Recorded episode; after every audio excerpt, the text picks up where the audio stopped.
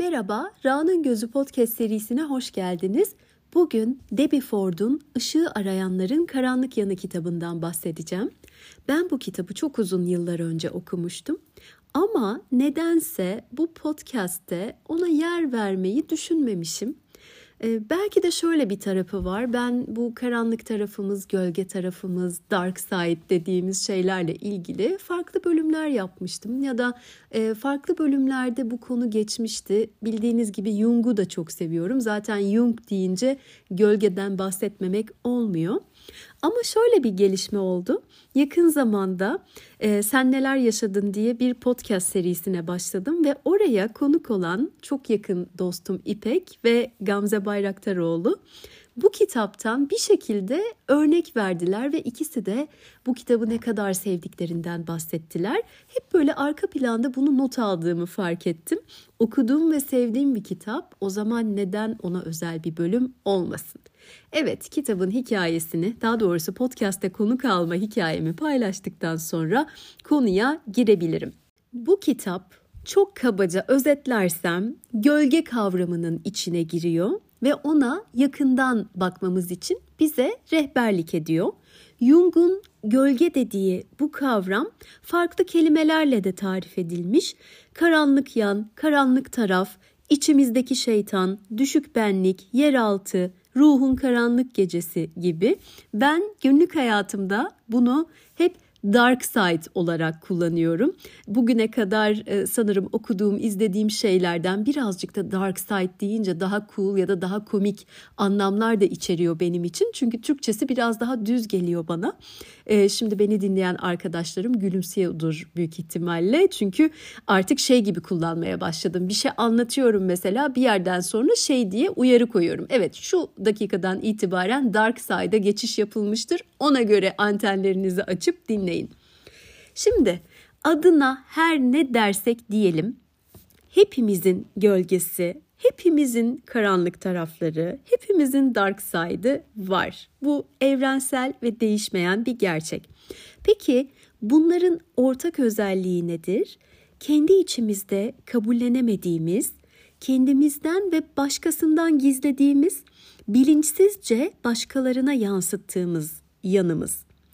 Kitabın ve bugün bu kaydettiğim bölümün amacı da o karanlıkta kalan yanımıza biraz da olsa ışık tutmak, onu sahiplenmek ve onunla bütünleşmek için ondan faydalanabilmek. Çünkü karanlıkta kalan yanımızda aynı zamanda kişisel hazinelerimiz de gizli. Biz her ne kadar onu olumsuz etiketlesek de o aslında nötr bir şey. Biz onu nasıl kullanıyoruz, nasıl etkileniyoruz, nasıl görüyoruz tamamen bununla ilgili. Bizim bütünselliğimiz için de çok kıymetli bu kavram. Jung'un şöyle bir sorusu var. Bütün olmayı mı, iyi olmayı mı tercih edersiniz? Buradaki iyiyi birazcık tırnak içinde kullanmak isterim. Biraz soru işaretleri içeriyor. Kime göre, neye göre? Aslında buradaki soru birazcık da sisteme göre diyebilirim buradaki iyi için. Biraz şey gibi mavi hap mı, kırmızı hap mı? Jung'un cevabı çok net. Bütünlüğü tercih ediyor o. Ben bütün olmayı tercih ederim. Kitapta da e, bununla ilgili şöyle bir yorum var. Acaba iyi olmak, iyi görünmek, hoş görünmek, onay almak için nelerden vazgeçtik gibi bir soru var. Aslında bunu cevapladığımız zaman o kapıyı aralamış oluyoruz ve Jung'un da zaten bize önerdiği şey gölgemiz. Onu e, ancak gölgemizle yüzleşerek ve onu takip ederek e, keşfedebiliyoruz ve sonrasında onun bütünselliğimiz için kaynak olarak kullanabiliyoruz. Budizm'deki orta yol felsefesine benziyor. Gölgemizle bütünleşerek kendimizi onun yıkıcı etkilerinden korumuş ve onu saklamak, gizlemek için ya da ondan saklanmak için aşırı enerji harcamaktan da kurtulmuş oluyoruz. Çünkü biz farkında olmasak da bir şeyden kaçarken, o yokmuş gibi davranırken, onu bastırırken, dışarıya hiçbir şey çaktırmamaya çalışırken muazzam bir enerji açığı oluşturuyoruz. Bu arada burada e, kurtulmak ya da korunmak derken onu e, yok etmek ya da silmek anlamlarına girmiyorum. E, benim ondan korunmam demek onu verimli etkili bir şekilde görmek, sahiplenmek, kabul etmek ve ondan faydalanmak anlamına geliyor. Bu şekilde onun yıkıcı etkilerinden, potansiyel olumsuz etkilerinden kendimi kurtarmış oluyorum. Biraz şey örneği de yardımcı olabilir bize. Mesela çok sevdiğin bir şarkı ya da müzik türü olabilir ama insanın artık e, işitme sınırlarını aşırı zorlayacak yükseklikte bangır bangır çalıyorsa ne kadar seviyorsan sev seni çok rahatsız edecektir. Seni tırmalayacaktır. Senin için kulakların için, kulakların için çok yıkıcı bir etkisi olacaktır. Sesi kısarsan şarkısına göre tabii ki sana enerji de verebilir, seni mutlu da edebilir, seni hüzünlendirebilir ya da sakinleştirir artık neye ihtiyacın varsa. Biz de bu tetiklendiğimiz, bizi çok rahatsız eden, bizi huzursuz eden, kaçmak istediğimiz şeylerle yüzleşip aynen o müziği kısmak gibi onlara bu şekilde kontrollü, farkındalıklı bir şekilde müdahale edebilirsek çok daha bütünsel bir halimizle hayata daha keyifli bir şekilde devam edebiliriz. Gölge yanımız olan özelliklerimize yakından bakmak, onu görmek ve kabul etmek de zaten bize bu fırsatı veriyor bu yol. Onu uygun ölçülerde bize hizmet edecek şekilde kullanıma açıyor. Aslında kullanma kılavuzumuz da kılavuzumuz olsa belki bunlar yazacaktır. Hani daha bütünsel, daha sağlıklı, daha kendiyle ve dünyayla barışık bir insan olmanın kılavuzu yazılsaydı.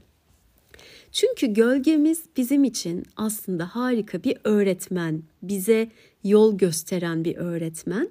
Zaten onun varoluş amacı da bizim tasarımımızda bu. Bize ışık tutacak o kapı e, görevi var. Bize aynı zamanda eğer onu görebilirsek, o kapıyı aralayabilirsek muazzam da bir kaynak.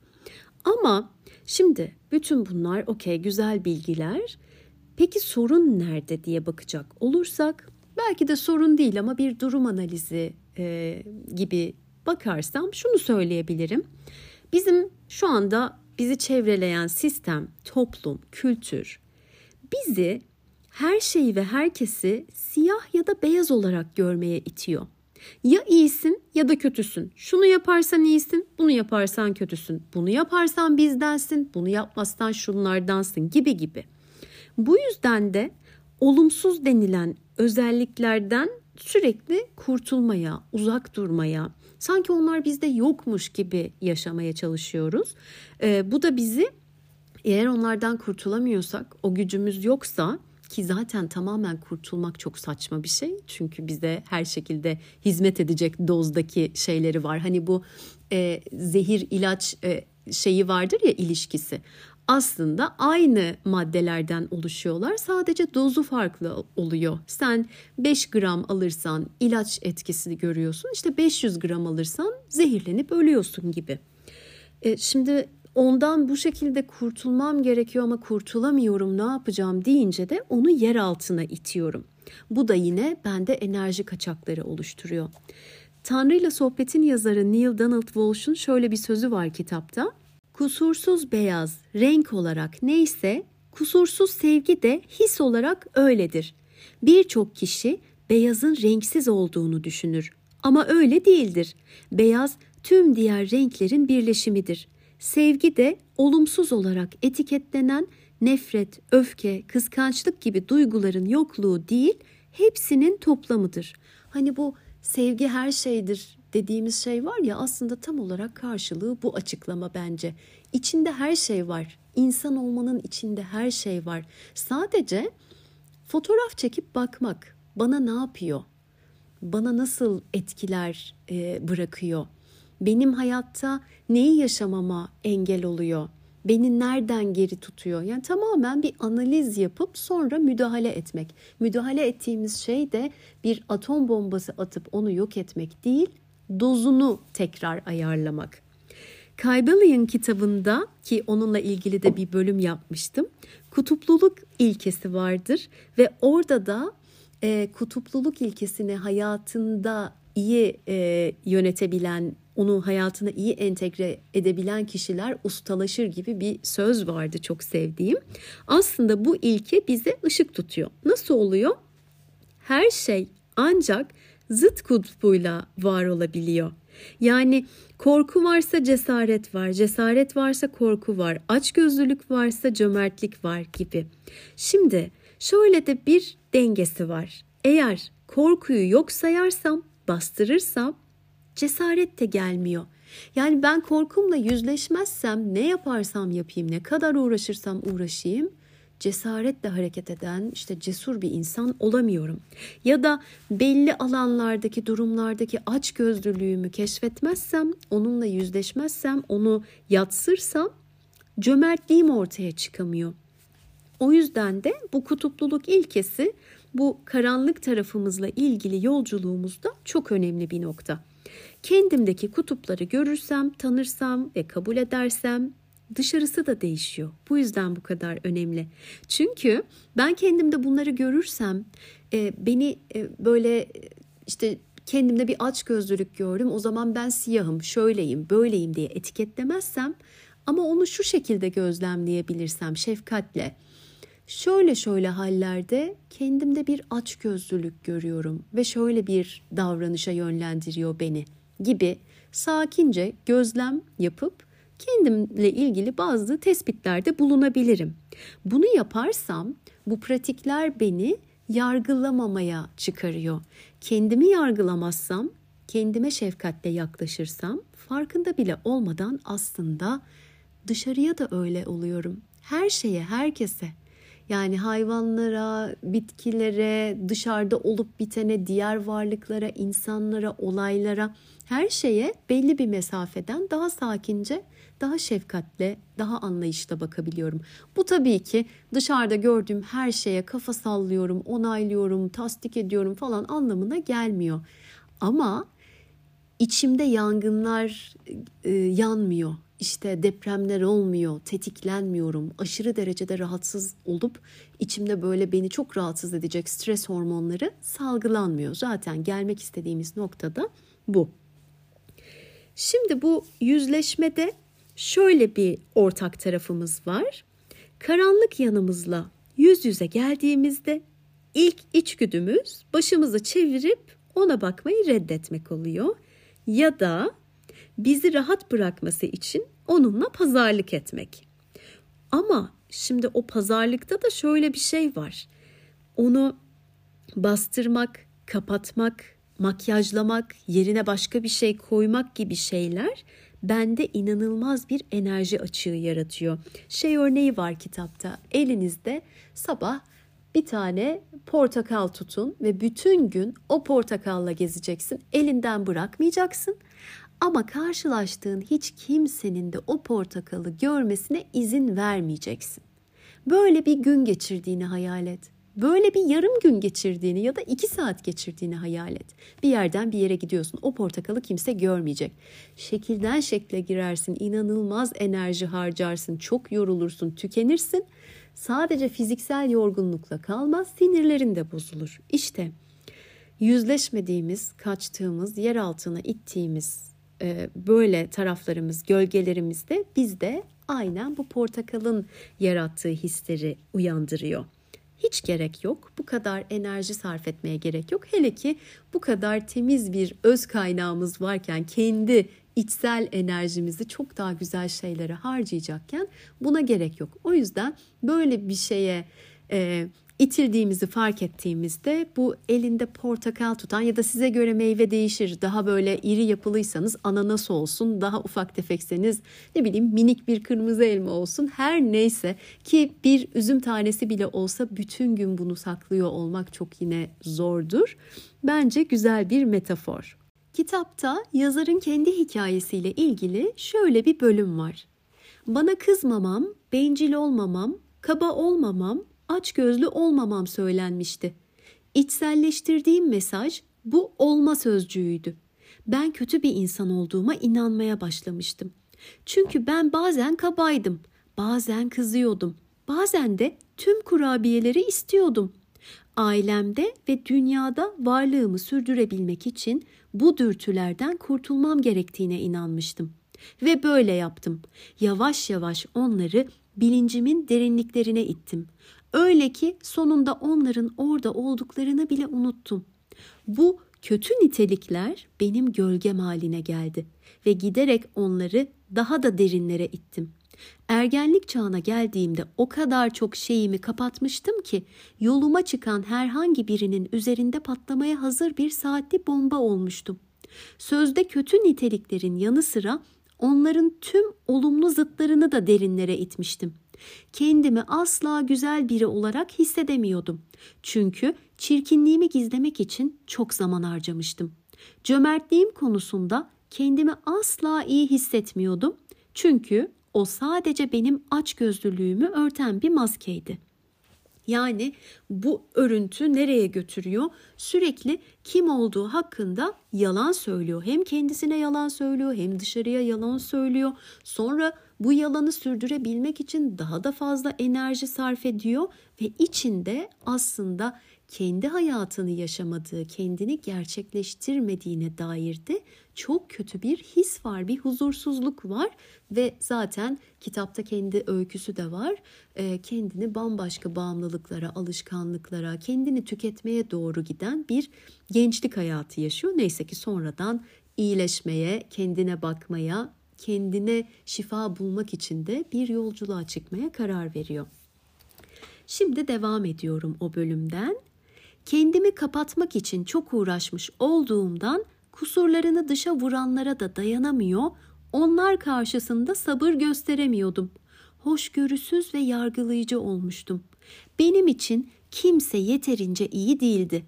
Dünya berbat bir yerdi ve onun üzerindeki herkesin başı dertteydi. Sorunlarımın bana zorla yüklendiğine inanıyordum. Çünkü yanlış ailede doğmuş, yanlış arkadaşlara, yanlış yüze, yanlış bedene sahip olmuş, yanlış kentte yaşamış ve yanlış okula gitmiştim.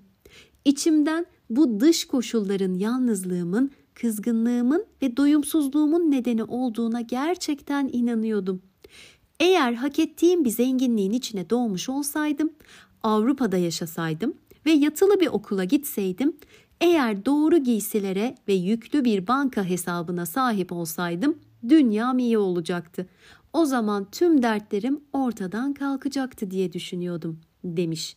Şimdi zaten kendinden o kadar uzaklaşmış ki özünden, ruhundan, varlığından çünkü bütün renklerini kaybetmiş.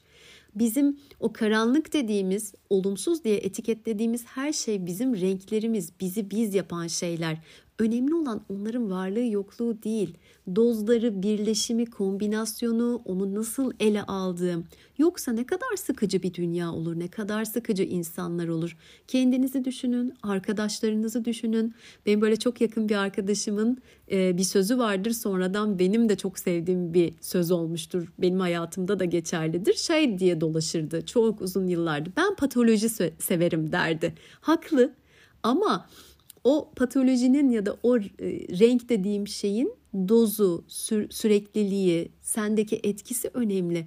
Çok renkli insanlar seviyoruz, eğlenmek istiyoruz, mizah seviyoruz, ne bileyim işte böyle bir hareket istiyoruz, canlılık istiyoruz, orijinallik istiyoruz. E bunu da yani bu rengarenk bir sürü renkten faydalanmadan elde etmek pek de mümkün değil. Şimdi bunun anahtarı olarak da tabii ki şöyle bir sonuca ulaşıyor. E, bu ıstırabı sonlandırmanın yolu kendimizi kendimizden gizlemeye son vermek. Bir kez bunu yaptığımızda dünyanın geriye kalan kısmından gizlenmeye de son verebiliriz. Toplumumuz tüm ödüllerin kusursuz insanlara gittiği ilizyonunu beslese bile. Evet böyle bir ilizyon var. Eğer hani ödül almak istiyorsan, şunu elde etmek istiyorsan ya siyah ya beyaz olan dünyada olabildiğince beyazda durman gerekiyor. Her şeyin kusursuz olacak, şöyle olacak, böyle olacak. Ama gerçek hayat öyle değil. Yani bizim dışarıdan ilizyon halinde baktığımız, ilizyon etkisiyle baktığımız, öyle olduğuna inandığımız kişiler de öyle değil.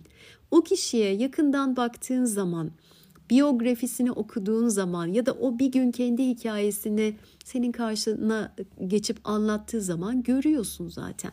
Yani biriyle yeterince yakın değilsindir eğer onu dümdüz beyaz görüyorsan ya da dümdüz siyah görüyorsan yeterince yakınlaşma fırsatın olmamıştır. Hikayesinin içine girmemişsindir. O yüzden de öyle zannediyorsundur. Peki şimdi o zaman ben gölgemi nasıl keşfederim? Şu ana kadar dinleyenler arasında zaten aklından kendine dair olumsuz etiketlediği, gölgem dediği ya da böyle gayet sakin, şefkatli bir şekilde yaklaşıp bu da benim karanlık tarafım dediği şeyler vardır. Ama yoksa henüz keşfetme yolundaysak neler yapabiliriz, nasıl keşfedebiliriz? Şu soruları sorabiliriz kendimize. Benim en büyük korkum ne? Hangi özelliklerimi değiştirmek isterdim? Hangilerinden kurtulmak isterdim? Başkalarının benimle ilgili neyi keşfetmelerinden çok korkuyorum. Kendime söylediğim en büyük yalan ne? Başkasına söylediğim en büyük yalan ne? Başkasında görüp sinirlendiğim, tiksindiğim, tahammül edemediğim şey ne? Bunların cevapları bize ışık tutuyor. Bu arada bizim tekrar söyleyeceğim. Gölge dememiz için, karanlık taraf dememiz için başkasını da görüp gerçekten tetiklendiğimiz bir şeyler olması gerekiyor o projeksiyonu yapıyor olmamız için. Yani beğenmediğimiz, sevmediğimiz, onaylamadığımız her şey bizim gölgemiz demek değil. Bizi rahatsız ediyor olması gerekiyor. Daha takıntılı bir halden bahsediyorum. Tahammül edemiyor olmamız gerekiyor. Yani bakıp ya böyle bir şey nasıl olur, bir insan bunu nasıl yapar diye biraz deliriyor olmamız gerekiyor. Bir örnek vereyim. Kendimden vereyim. Mesela ben temizlik, sadelik, düzen çok seviyorum. Kendi dünyamda buna çok dikkat ediyorum. Kendi yaşam alanımda, çalışma alanımda, kendi üstüme başıma bir alışveriş yaparken, dolabımın içinde, buzdolabımda falan böyle şeylere çok önem veriyorum.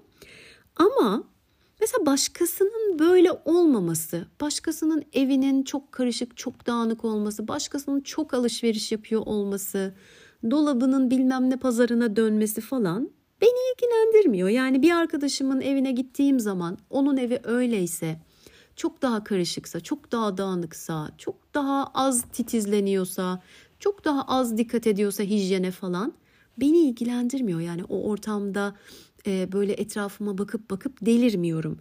Ama şöyle bir baktığım zaman gözlerim seçmiyor mu? Yani şöyle bir tarıyorsun ve şey gibi oluyorum. Aa, yani biraz dağınık ve hani aslında zaman geçirmeyi istemeyeceğim bir ortam. Ama zaten ben orada zaman geçirmeyeceğim. Yani ben orası benim değil. Orada yaşamak zorunda değilim. Kahvemi içer kalkarım. Hani beni ilgilendirmez. Ya benden e, o kısım böyle teflon tavadan bir şeyin akıp gitmesi gibi akıp gidiyor. Ama hala sevmediğim, beğenmediğim, eğer kontrol bende olsa e, o ev benim olsa bambaşka bir hale çevireceğim ki şunu da itiraf etmem gerekiyor. Bazen böyle ortamlarda kafamda şey yapıyorum. Hani bu bilgisayarda şey e, programları vardır ya resim programları orada silgiyle bir şeyleri silersin. Böyle fazlalıkları silip ah böyle ne kadar hoş olurdu falan diyorum ama bu bir dergi karıştırmak gibi bir şey benim için. Hani Ikea mağazasında da bazı dekorları, kombinleri falan gezerken orada da aynı kadar sıkışmış burası. Şunu çıkarsam, şunu koysam, şunları şu kenara çeksem falan diye düşünürüm. Dolayısıyla sevmediğim, beğenmediğim, hoşlanmadığım o şey hala bunlar geçerli olsa da bu konu özelinde benim böyle kendime dönüp o zaman benim dünyamdaki dağınıklık nedir falan diye kendimi keşiflere falan girmeme gerektirecek bir karanlık yanım değil. Bunu böyle bir örnekle açıklamak istedim ki bu konuda birazcık başlama e, seviyesinde olanlar her böyle beğenmedikleri, sevmedikleri şey için bunu e, düşünüp şüphelenmesinler. Mesela yakın zamanda yaptığım bir Oblomov bölümü vardı. Adam ilk 200 sayfa yataktan çıkmıyordu. Şimdi Mesela tembellik, üşengeçlik senin karanlık tarafınsa muhtemelen o kitabı okumaya devam edemezsin ya da okudukça çok sinirlenirsin, söylenirsin, adamdan nefret edersin. Eğer ki e, böyle projeksiyonlar yapmıyorsan ama hala da tembellikten hoşlanmıyorsan şefkatle, anlayışla, belki de Oblomow'u biraz da severek, hatta kendi dünyanda da tembellik ettiğin anları da düşünerek, o hakkı kendine vererek o kitabı sonuna kadar sabırla ve rahatlıkla, keyif de alarak okuyabilirsin. Şimdi biz bunları yapmadığımızda neler oluyor, neden bu kadar önemli? Kitaptan yine bir bölüm paylaşmak istiyorum. Biz sadece olduğumuz şeyi görürüz. Ben bunu enerji olarak düşünmekten hoşlanırım. Göğsünüzde yüzlerce farklı elektrik çıkışı bulunduğunu hayal edin. Her bir çıkış farklı bir niteliği temsil eder. Kabul edip benimsediğimiz niteliklerin üzerinde koruyucu kaplamalar vardır. Onlar güvenlidir. Onlarda elektrik akımı yoktur. Ama bizim için uygun olmayan, henüz sahiplenmediğimiz nitelikler bir elektrik yüküne sahiptir. Böylece bu niteliklerden birini sergileyen insanlar geldiklerinde onlar elektrik fişini bize takarlar. Örneğin eğer biz öfkemizi yatsırsak ya da o konuda rahat değilsek yaşamımıza öfkeli insanları çekeriz. Kendi öfkemizi bastırıp öfkeli olarak gördüğümüz insanları yargılarız. Kendi içsel hislerimiz hakkında kendimize yalan söylediğimizden onları bulabilmemizin tek yolu onları başkalarında görmektir. Diğer insanlar bizim gizli hislerimize aynalık edip onları bize geri yansıtırlar ve bu da onları tanıyıp yeniden sahiplenmemizi sağlar. Yani bu az önce bahsettiğim çalışmayı kendi üzerinde sen yapmıyorsan senin için hayat sana yaptırıyor. Sen diyorsan ki ben bunu tek başıma yapamıyorum. Bu şekilde üstümde çalışmayacağım ya da bunu yok sayıyorsan karşına öyle şeyler geliyor ki ondan kaçamıyorsun. Aslında bu bir yandan da güzel bir şey. Her ne kadar burada biraz tehdit olarak görünse de bunları bunları yapmazsan bak hayat yapacak gibi bir şey gibi de duyulsun istemem ama bir yandan da güzel bir tarafı var. Hayat en güzel terapist yani. Ben bunu her zaman söylerim. İyi anlamda söylüyorum yani. Hani senin ruhunda, tekamülünde gidecek bir yolun varsa sen hiçbir şey yapmasan da bir şekilde karşına öyle şeyler gelecek ki yani paşa paşa kalkıp yapmak zorunda kalacaksın. Ama eğer sen kendin için e, önden böyle bir karar alıp çalışma cesareti gösterirsen, bu yüzleşmeyi yaparsan keyfini de alarak gidebilirsin. Çünkü eğer sen yapmazsan hayat birazcık daha fazla dozda getiriyor. Daha sinirlerini boza boza yapıyor diyeyim. Evet. Şimdi yine bunun üzerinde nasıl bir çalışma e, bize iyi gelebilir. Ona bakmadan önce ben yazarın yine kendi hikayesindeki bir şeyi paylaşmak istiyorum. E, meditasyonla ilgili şöyle bir tecrübesi var.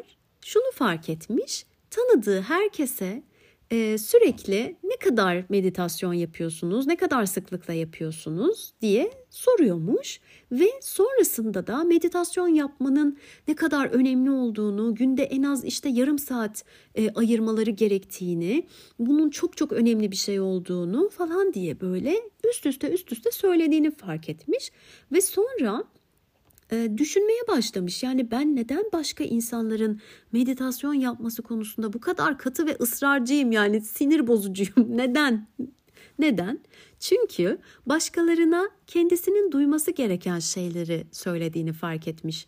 Aslında kendisi daha fazla meditasyon yapması gerektiğini düşünüyor içten içe ama yapamıyor. Bunu kendine söylemek ya da kendi e, o enerjiyi daha fazla e, meditasyon pratiği yapmak e, için harcamak yerine bunu sürekli diline vuruyor. Başkalarına söyleyip söyleyip duruyor. Bir diğer kendisiyle ilgili fark ettiği şey e, işte yeğenleri bunu ziyarete geliyorlar ve onların yiyip içtiklerine çok dikkat ediyor. İşte bir restorana gidiyorlar e, onları daha böyle düşük kalorili şeylere, düşük yağlı şeylere yönlendirmeye çalışıyor. Eğer kendisinin yönlendirmesi işe yaramadıysa, onlar biraz fazla yedilerse ya da böyle yağlı, tuzlu, işte şekerli şeyler yedilerse sonra en azından tatlıyı daha böyle az kalorili, daha az yağlı falan bir şekilde seçmeye çalışıyor. Sonra burada da kendisine dönüp bakıyor. Ya ben bu çocukların beslenmesiyle ilgili neden bu kadar projeksiyon yapıyorum. Yani neden bu kadar saplantılıyım, takıntılıyım? Ne var burada diyor. E, çünkü kendisinin o dönemki sağlıksız beslenme biçiminden hoşnut değil. E, böylece onlar her geldiğinde onlar üzerinden e, sanki hani kendisi çok dikkatliymiş, çok bilinçliymiş, yanlışı yapan da o çocuklarmış gibi böyle parmak sallaya sallaya sürekli onlara yemek ve diyet konusunda vaaz veren e, sıkıcı bir teyzeye dönüşüyor. Gerçekten yani o çocuklar düzenli olarak ona geldiği için şanslı. En azından ayna olmuşlar. E, çocuklar da içlerinden Allah bilir neler diyorlardır. Neyse yorum yok. Şu anda kendi karanlık taraflarımı ortaya çıkarmayacağım.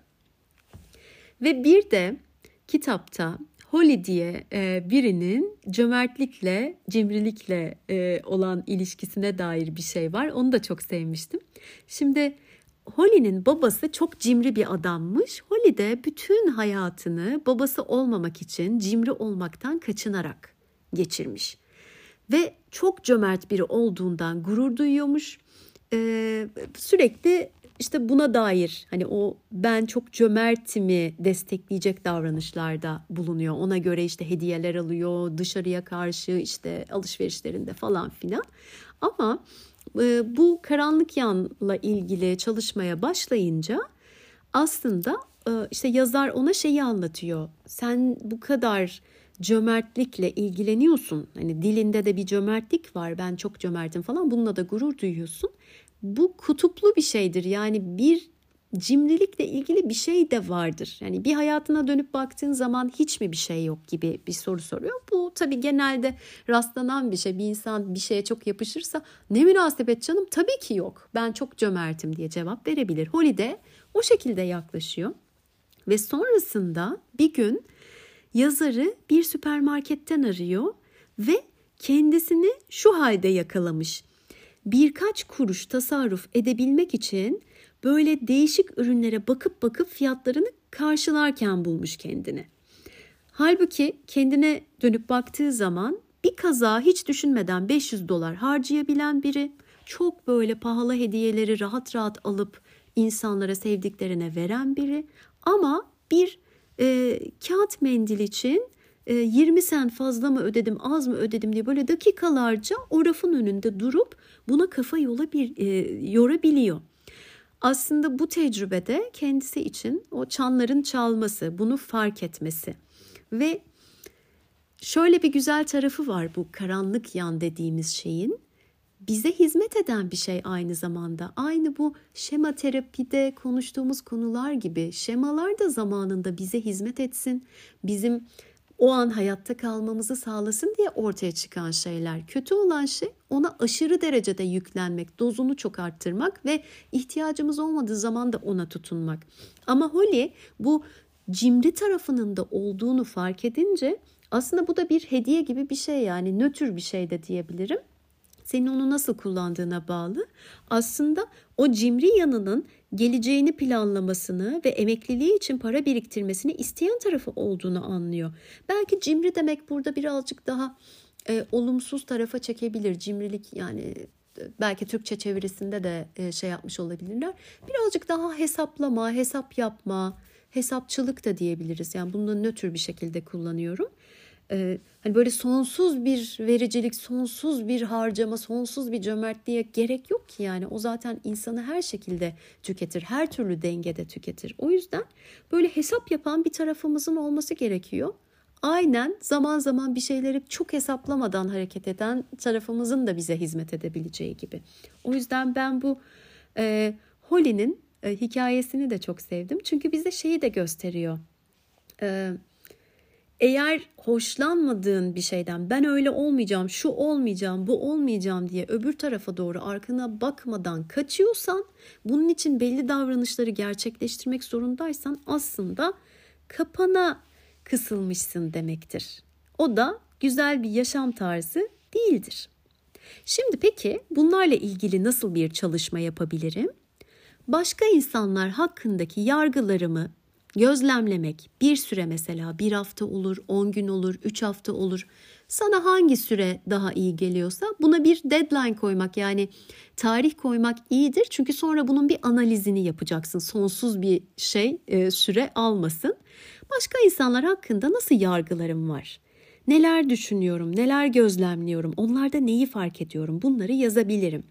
Başkalarında görüp rahatsız olduğum, beni irite eden, beğenmediğim, çok eleştirdiğim şeyler nedir? Ve aynen yazarın yeğenlerine e, yaptığı gibi başka insanlara verdiğim öğütler ne? Onların hayatları daha iyi olsun diye o e, başlık altında o niyetle sözüm ona yapmalarını söylediğim ya da yapmamalarını söylediğim ve çok sık tekrar ettiğim şey ne? Neye takık durumdayım başkalarıyla olan iletişimimde? Bunu hem kendimi gözlemleyerek, not ederek yapabilirim. Hem çok güvendiğim, yakınımda olan, e, bana maruz kalan, beni iyi tanıyan kişilerle de konuşarak, onlara da sorarak bilgi alabilirim. Çünkü günün sonunda şu soruyu soracağım bu söylediğim şeyleri yazdıktan sonra. Peki bunlar benim kendime söylediğim şeyler olabilir mi? Neden bu kadar tekrar etme ihtiyacı duyuyorum? Bu arada bu çalışmaları yaparken dikkat etmemiz gereken bir şey var. Siyah beyaz sendromuna dikkat edeceğiz. Nasıl? Diyelim ki analizlerimi yaptım. Kendimde bencil bir tarafı keşfettim. Kıskanç bir yanımı keşfettim. Hemen ay ben berbat bir insanım, ay siyaha geçtim, şöyleyim böyleyim diye kendimi etiketlemeyeceğim. Oraya bağlamayacağım. Hepimizde hepsi var. Hepimizde hepsinin potansiyeli var. Sadece o tarafa ışık tuttum. Yer altındaydı, gölgedeydi, ışık tuttum, aydınlığa çıktı. O kadar. Sadece bu kadar. Yani bende cimrilik var diye, bende hesapçı bir taraf var diye, bende bir e, işte olayda tespit ettiğim bir kıskançlık var diye ben X bir insanım, şöyle bir insanım, ben şuyum buyum diye bir yere varmamız söz konusu değil. Şimdi ışık tutup e, tutup gördüğüm zaman sen oradasın ve ben seni görüyorum diyorum. Bu aslında ilişkilerimiz için de geçerlidir ya. Onlarla da ilişki kuruyoruz. Onları sahipleniyoruz. Bu da benim bir parçam. Bende bu da var. Bu da ben bu da benim diyebilmek onu sahiplenmeyi gerektiriyor. E bu da neye yol açıyor? Aslında bu anlattığım şey bir şefkat örneği. Şimdi ben kendimdeki parçaya bunu yapabilirsem evet benim işte hücrelerimin bir kısmı, varlığımın bir kısmı bir şeyleri kıskanmaya çok müsait ve şu şu şu olaylarda da bu gerçekleşmiş.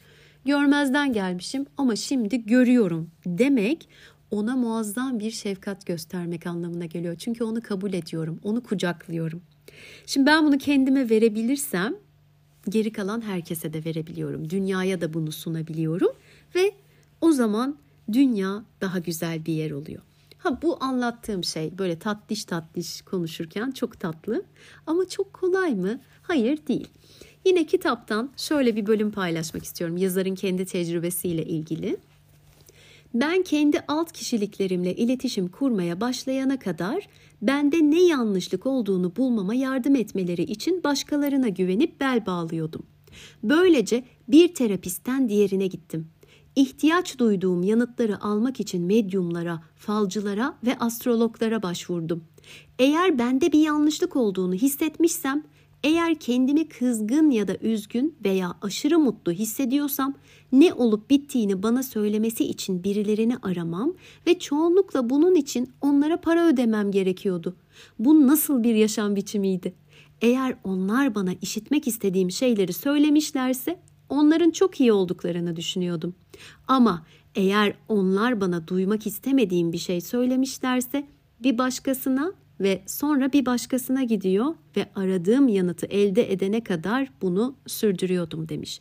Yani kolay değil dedim. E, burada kendi hikayesinde de bu var. E, bir şeyleri fark edip kendisinin şifa yolculuğuna çıkıp işte emek, zaman, para harcarken bile çok uzun zaman geçmiş ve duymak istemediği şeyleri söyleyen kişilerden de kaçmış. Çok iyi bir terapist olsa da orada çok zaman geçirse de çok para ödese de yokmuş gibi davranmış. Ona bırakmış başkasına gitmiş. Ona bırakmış başkasına gitmiş. Yüzleşmek her zaman çok kolay olmuyor. Bunun için de kendimize şefkatli bakmak, zaman tanımak, alan tanımak, şeyin de kıymetini bilmek. Bir terapist bana gerçekten beni çok rahatsız eden bir şey söylüyor ve ben onunla yüzleşmekte zorlanıyorsam belki birazcık daha zamana ihtiyacım vardır. Yani terapistin üstünü ismini çizip atmak yerine belki onunla paylaşabilirim. Sonraki seans bu söylediğiniz şey beni çok etkiledi. Çok rahatsız oldum. Çok aklıma takıldı. Hatta size bir daha gelmemeyi düşündüm dersen belki terapi sürecine bile muazzam bir katkıda bulunabilirsin. Şimdi böyle yüzleşmekte zorlandığımız e, taraflarımızla ilgili e, şöyle bir şey söyleyebilirim. Kendim de uyguladığım ve çok sevdiğim ki buna dair bir bölüm de var. Kolaylaştırmak için ona komik, sevimli, tuhaf isimler verebiliriz. Ee, benim podcast'a ilk başladığımda The Osman diye bir bölümüm vardı. Mesela benim arkadaşlarımla, yakın arkadaşlarımla böyle çok aramızda biridir yani arkadaşımız gibi biridir o Osman. Hani benim hayatımda hoşlanmadığım bir takıntıyla ilgiliydi. Ve mesela şimdi hatırlayınca da tekrar güldüm. Çok uzun zamandır ziyarete gelmiyor. Ay şimdi de böyle çağırmış gibi mi oldum bilmiyorum ama e, insana böyle bir mizahi, böyle hafiflik, tatlılık şeyi veriyor. Yani bununla böyle uğraşırken zamanında ay yine mi Osman, ay yine mi geldin, üf tamam hadi bir kahve yapayım da iç falan gibi triplere giriyordum. Bazen böyle bunu bilen bir iki yakın arkadaşımla paylaşırken ay Osman geldi burada falan diye böyle yanından aramalar bir şeyler. Gerçekten insan böyle sadece çocuklar değil büyükler de yetişkinler de oyunlarla daha çok öğreniyor, daha çok eğleniyor. Daha rahat bir şekilde o yolculuğu yapabiliyoruz diye inanıyorum. En azından bende ve yakın arkadaşlarımda gözlemlediğim çok işe yarayan bir şey. Konu, konuyu biraz böyle ciddilikten, sertlikten daha böyle soft bir şeye doğru çekiyor. O yüzden bunu en azından denemenizi tavsiye ederim. Bir de kitapta günlük tutmanın ne kadar önemli olduğundan, duygularımızı, her şeyi boşaltmamızı ve böyle sakin, berrak bir zihne e, sahip olmamız için ne kadar faydalı olduğunu anlatıyor. Ama ben şimdi bir saat bunun üzerine konuşmayacağım. Çünkü bu podcast'te yazmakla ilgili, günlük tutmakla ilgili, yazma terapisiyle ilgili bölümler de yapmıştım. O yüzden tekrar etmek istemiyorum. Bu bölümü kaydetmeden önce içeriğine şöyle bir dönüp baktığımda kitabın kendi notlarımı da yanıma aldım. Çünkü bu kitap dışında da işte Jung'dan başlayarak e, gölge taraf, karanlık taraf, kendine bakma, kendi üzerinde çalışmakla ilgili ve bunların dallanıp budaklandığı bazı makaleler, bazı kitaplar, referanslar, e, benim işte bazı içsel yazışmalarım kendi içimde bunların hepsini önüme getirdim ve 48 sayfalık notla karşı karşıya kaldım. Ve önce birazcık korktum. Acaba bu bölüm çok mu dağılır, nasıl yapacağım diye. Neyse ki kompakt bir şekilde yaparak bölümün sonuna geldim. Bunun için de kendime teşekkür ediyorum. İyi ki yapmaktan vazgeçmemişim. İyi ki sen neler yaşadın podcastine İpek'le Gamze Hanım gelmişler ve bana bu kitabı üst üste hatırlatmışlar ve ben bu bölümü yapmışım diyerek sonraki bölümlerde görüşmek üzere. Hoşçakalın.